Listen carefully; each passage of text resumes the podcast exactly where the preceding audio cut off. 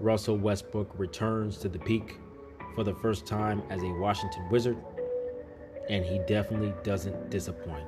Russell Westbrook puts up a triple double, notching his 174th triple double of his career, eight away from breaking Oscar Robertson's record of 181.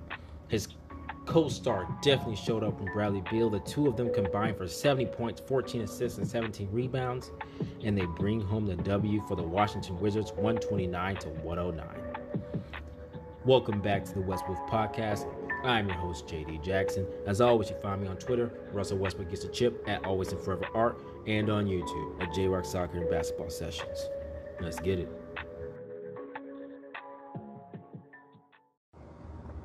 Guys, first off, let's talk about the numbers the Stars put up in this one. Russell Westbrook, 37 points, 11 assists, 11 rebounds, only three turnovers, 14 of 23 from the field for 60.8%, 3 of 4 from 3, 75%, 6 of 7 from the free throw line, 85%, with a true shooting percentage of 70.94%, which is absolutely amazing. He was picking his spots, he was getting in the paint, he was hitting his three pointers. The only thing that wasn't falling for him tonight was his bank shot, uh, which is usually money. Uh, other than that, Russell Westbrook was amazing, very efficient, didn't turn the ball over, made sure he kept feeding Beal, kept feeding Bertans, kept feeding his teammates. He was damn near flawless in this one on the offensive end. On the defensive end, not so great in the first half, but we all saw him pick it up in the second half. That's what I like to see. It looks like Scott Brooks got on everyone in that second half, and everyone picked up their defense. So, all around for Russell Westbrook, he was outstanding um, on both ends of the floor. Very, very happy. Of course, it just meant a lot for him to return to the Peake as a Wizard and put up a triple double. Only eight away from tying Oscar Robertson's, or I'm sorry, for breaking Oscar Robertson's uh, record of 181. Bradley Beal also went bananas. He had 33 points, three assists, six rebounds, two blocks, a steal. Uh, he was 12 of 24 from the field for 50%, four or six from three for 66% hit all five of his free throws. He had a true shooting of 62.9, which is also elite. Guys, combined, they had a true shooting of 66.95%. That is crazy. Uh, the combined stats 70 points, 14 rebounds. Oh, I'm sorry, 14 assists, 17 rebounds. They were both outstanding. Guys, they reminded everyone the best backcourt in basketball resides in the DC area. Uh, they want to put everybody on notice. They made sure they did that. They have a chance to make a statement on their first national televised game uh, versus the Lakers coming up here on Wednesday. So if they really want to make a statement, that will be the day to make it. Um, but guys, nonetheless, they were absolutely outstanding. The two of them, they played off of each other well. Uh, Bradley Beal got some easy ones from Russell Westbrook. Russell Westbrook got a couple easy ones from Bradley Beal. They're playing off of each other. It was absolutely outstanding to watch. But guys, it's more than just about those stars, right? So let's get into everybody else's stats. As you know, the Washington Wizards right now are without both of their starting fours in Deni Avdija and Rui Hachimura. Now, that is frustrating, of course. But there are some guys who stepped up. Bonga started, and I actually had a problem. I wanted to go here first. I actually had a big problem with Bonga not playing more minutes. I actually thought Bonga played well in his 10 minutes that he played on both sides of the floor. Uh, I know he was only one of three from three. Um, he hit that corner three, which seems to be the three that he's more consistent with making.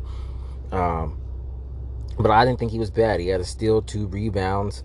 Um, he hit the three. He was making it hard um, on whoever he was guarding. So I didn't really like the fact that he only got 10 minutes. I thought, as far as the wings were concerned, um, Bonga was one of the better wings. I mean, he tried Hutchison. I didn't think that he was any good. Um, he, Bell played garbage time minutes. There were stretches where I just didn't think um, Ish Smith should have been out there at all. He only played Garrison Matthews three minutes. So if you're not going to play Garrison Matthews, then you need to play Bonga. But he played Hutchison for nine minutes. Uh, he played all. He played um, uh, Ish Smith for 17 minutes. I didn't really understand that. Um, Gafford only got 15 minutes in this one. He's not a wing, but I just didn't. By the way, Anthony Gill played great. Um, I just didn't understand why he just only lim- limited Bonga to only 10 minutes. I just I thought he was, other than who started, I thought Bonga um, was better because obviously Westbrook and Beal and Neto they played outstanding.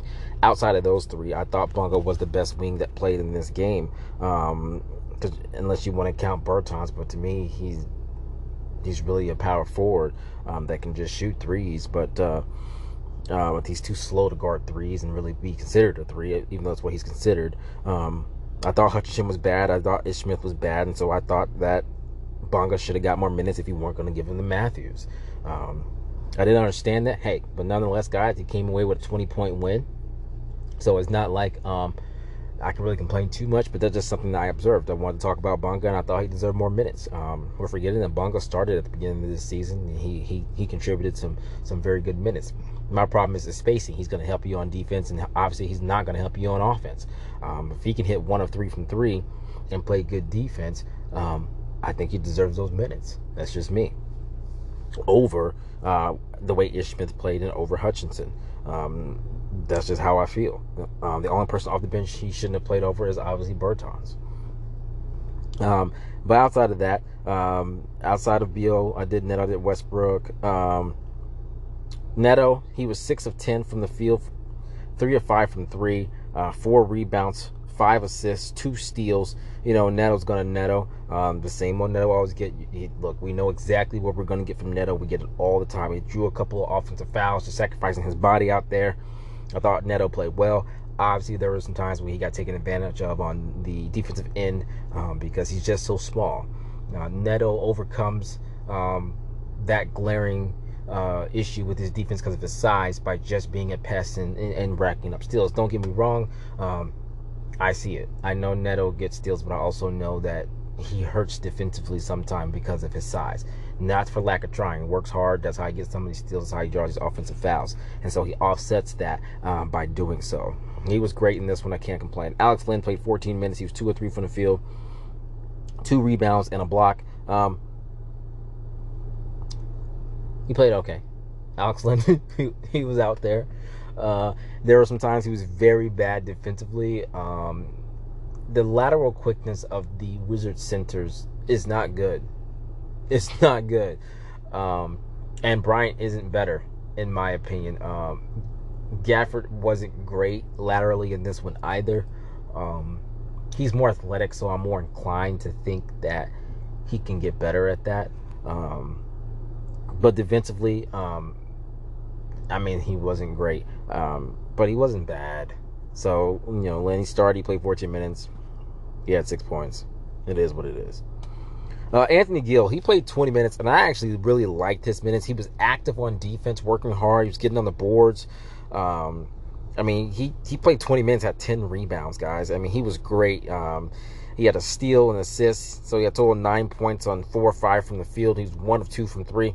I really liked his minutes um, very, very much. He was just working hard and was active. Um, he was very, very good. I was very pleased. Um, I almost didn't even know what to say uh, about him as I watched the game because uh, you know I, I, live tweet and it, he just did such a great job. And some of the stuff wasn't on the on the on the uh, box score, but he just he was very good. He was very, very good. Um, Hutchison, he was garbage. I'm just gonna move on from that. Um, Davis Bertans, uh, four seven from the field, um, which seems weird because I thought Bertans took a mid-range jumper. It says he's four seven from three, so all of his shots were three pointers. Uh, Twelve points, uh, two rebounds. Um, he was the Latvian laser has been on fire. He just walking around on fire. He just show up on fire. Um, look, if you got Bradley Beal and Russell Westbrook being the best backcourt in, in the league, which I 100% believe they are the best backcourt duo in the world. When they're both on the game and they're both healthy in the world, the best back, best backcourt in basketball. But when you add Bertans, hitting four of seven from three, hitting six of ten from three, hitting five of ten from three, the guy's been on fire the Washington Wizards, they can score, man. When all three of them are able to get that done, these Washington Wizards are some hoopers. And think about it. Rui's been hurt. You're going to add Rui Hachimura to that mix. Gafford's getting his win and he still gets gassed. Um, he gets really tired. I am frustrated that Gafford isn't starting at this point, but I, I'm pretty sure that's part of the reason. He just gets tired. He needs to get that endurance up. Um, but you add more minutes for Gafford in this. You add Rui Hachimura. Guys, these boys can score.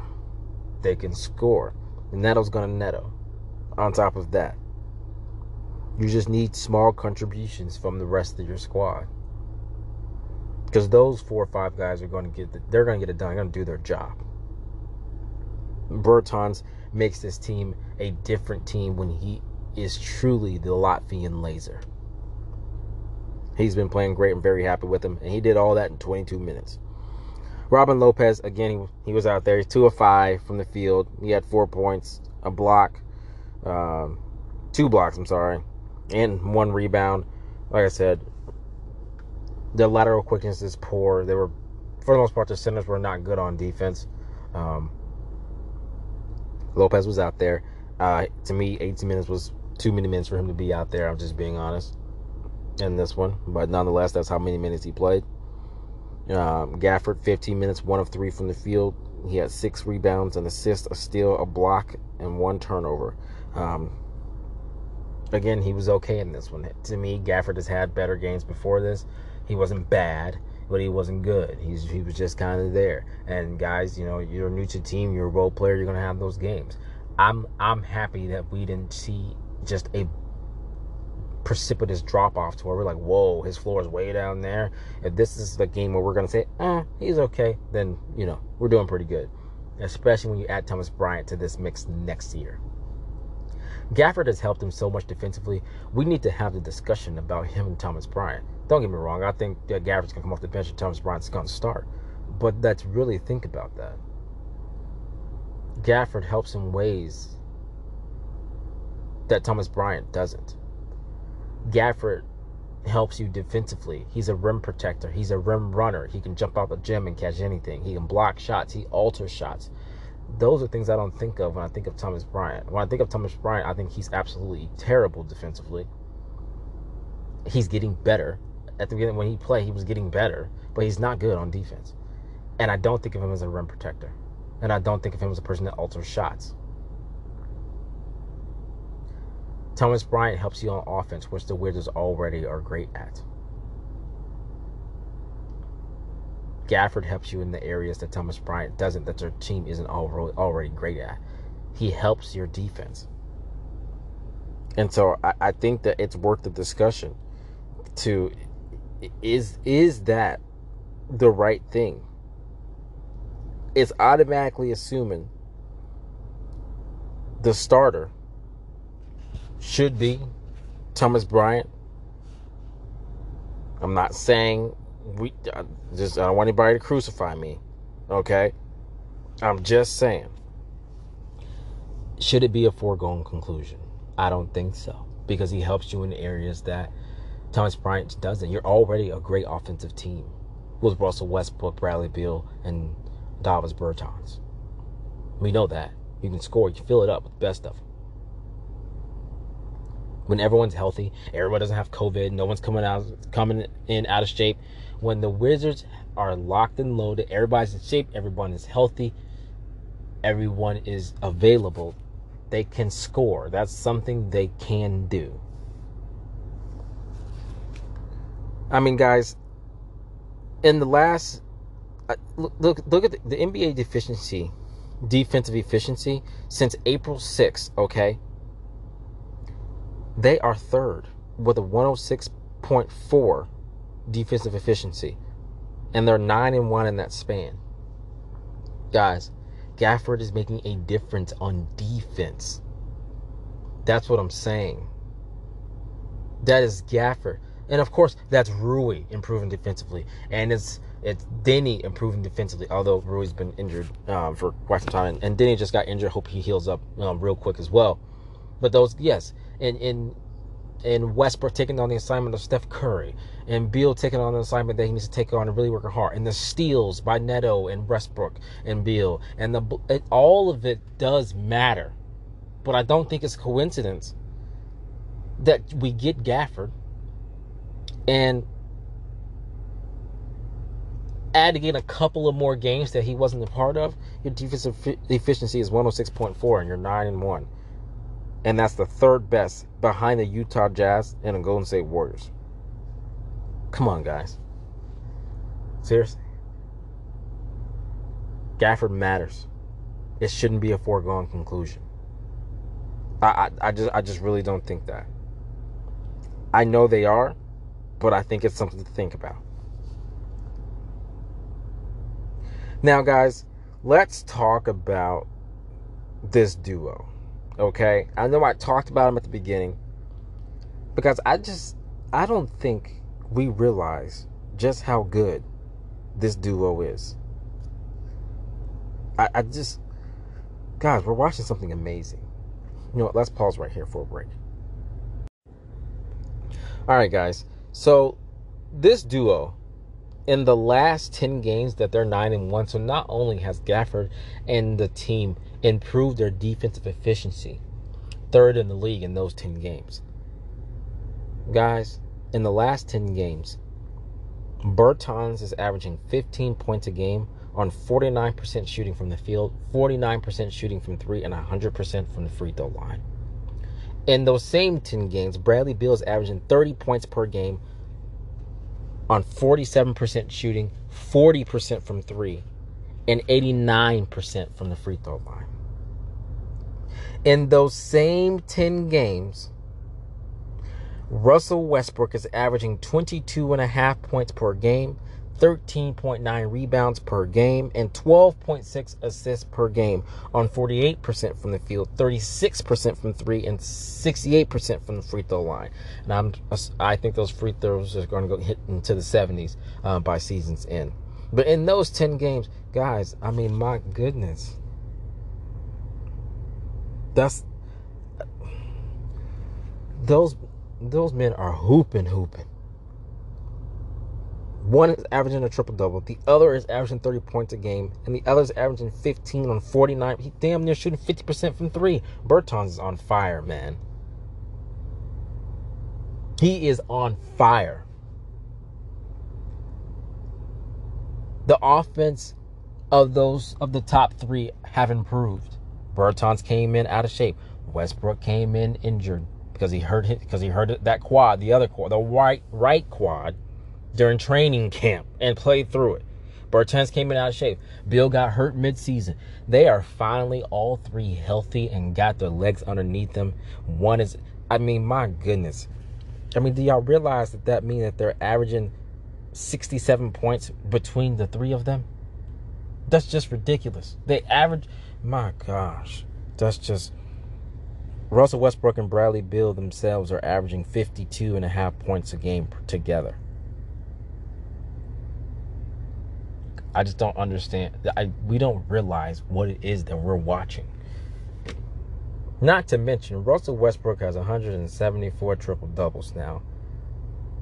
It's absolute insanity. You know, I'm gonna read you guys a few things that I've said over the years. The, the one one thing I said actually right before recording this podcast is I want everyone let's talk Russell Westbrook. This is the West Wolf podcast. Take 30 seconds to think about what Russell Westbrook is about to do. Remember what we thought about the triple double five years ago. So I want everyone right now think about what it is we thought about the triple double five years ago before before Westbrook averaged a triple double for the first time. I want everyone to think about that. You got it, bro? You got it, sis? All right, you ready? You got it. Now think about this. Russell Westbrook will average a triple double Four. Four. Out of the last five seasons, if you include this year, because he's going to average triple double this year. Think about what you thought about it five years ago. NBA players like LeBron, Gary Payton, Jason Kidd, guys who can fill the stat sheet, said, hell no, nah, ain't nobody reaching that again. Hell to the motherfucker nah. Ain't gonna happen. Russell Westbrook gonna average a triple double four out of the last five years. Four out of the last five seasons, man. Let that sink in. They thought it was this just it was this glorified record that would never be broken. Never. Russell Westbrook does it. It's stat padding. I don't hear one person say Oscar Robertson stat pad averaging triple double. Never heard of it before in my life. Ah, I mean, I, am saying I never heard of it. So why is the stat pattern when he's done four out of the last five seasons? Not to mention Russell Westbrook has a winning a winning record in his triple doubles. See, people don't realize Russell Westbrook has won 75.3% of his games when he notches a triple double. So when they say, well, triple double don't lead to wins, bro, 75%, that does lead to wins. That means only 25% of his triple doubles don't result in a win. And that's current. That's counting the fact that the Washington Wizards, beginning of the season, hurt his record when he records a triple double. And part of it is him. I don't mean like the Washington Wizards not. Part of it was Russ. He was injured. He didn't play great. 75%. It don't lead to wins. Man, whatever. 75% win percentage when averaging a triple double. He has 174. So guys, I I don't know what to tell you. If that's not winning, if if that's not winning, I don't know what to tell you. I don't know what to tell you. So, I mean, basically, it means he's won 131 of those 174 games, by the way. That's just how good he is and how much he wins when he records a triple double. I just, I don't know, I get to points where I just, I don't feel like people realize what it is that we're watching sometimes. Um, he normalized a triple double, and that's just a fact. He normalized triple double, and people just they're hating on him for because he made it normal. But guys, we have to appreciate someone when they just make it normal. When they just make it no, we appreciate Steph Curry because he makes it. He made it normal to shoot the ball from damn near half court. We admire Dame for the same thing. Now everybody just shoot from way outside. We admire those two because of it. But for some reason, when it comes to Russell Westbrook, if he normalizes people something, people just hate it with a passion. It's not normal to go out there and almost have a triple double at halftime. That's not normal. Oh, he must be stat padding. Or it's better for his team because they win 75% of the time. How about that? How about that? I don't know, guys. Uh, nothing I want to say about Russ um, for any Wizards fans that listen to the podcast, because um, I talk about the Wizards all the time, not just Russell Westbrook. Um, so if you're a Wizards fan, make sure you subscribe to the podcast as well. But Russell Westbrook has 13 technical fouls on this season. Don't worry about it. I saw a couple of Wizards fans saying, "Crap, Russell Westbrook got how many technicals does he have? Like it, don't worry about it. He does it every year. He does this every year. When he hits 13, then he's very selective about when he uses his next two because it's when you hit 16 that you get suspended. So like when he really wants to make a point in a big time game, he'll make his point. He won't cross the threshold. Then it resets for the playoffs, and you know he started at the playoffs at seven. And once you reach seven in playoffs, you get suspended. So don't worry about his technicals. He does this every single year. Don't sweat it. Um, but guys, I think next, um, let me see, who do we have next here coming up? Um, I know we have the Lakers on Wednesday, but I think we have um, you got the Cavs on Sunday. Hopefully, we can bring that one home, put that to bed um, on Sunday at six Central, seven Eastern, and then we got a back to back on Monday versus the Spurs. That one to be tough. A Gregg Popovich team, you know, it's uh, always always hard to play. Um, but we got them on Monday, and then Wednesday is the showdown. ESPN itself, Lakers, Wizards. Can't wait for that one. Um, but guys, right here is where I'll break things. Thank you guys so much for listening to the West Wolf podcast. I really, really appreciate it. Make sure you hit that subscribe button. I'm on Spotify, Apple Podcasts, Google Podcasts, much, much more. So, any major podcast platform you use, you can find me on that podcast app. Um, also, if you like video analysis, like actually watching tape or highlights, things like that, please go check out my YouTube channel, J Rock Soccer and Basketball Sessions. If you see a video you like, hit the like button and subscribe. I would really, really appreciate it. But guys, right here is where I will end things. I will see you all tomorrow, Sunday, versus the Cleveland Cavaliers. Hopefully, we get that dub and we continue to build on this seven-game win streak. Thank you guys so much for listening to the West Wolf Podcast. I'm your host, JD Jackson. As always, you can find me on Twitter, Russell Westbrook Gets a Chip at Always and Forever Art, and on YouTube at J Rock Soccer and Basketball Sessions. And as always, until next time, peace.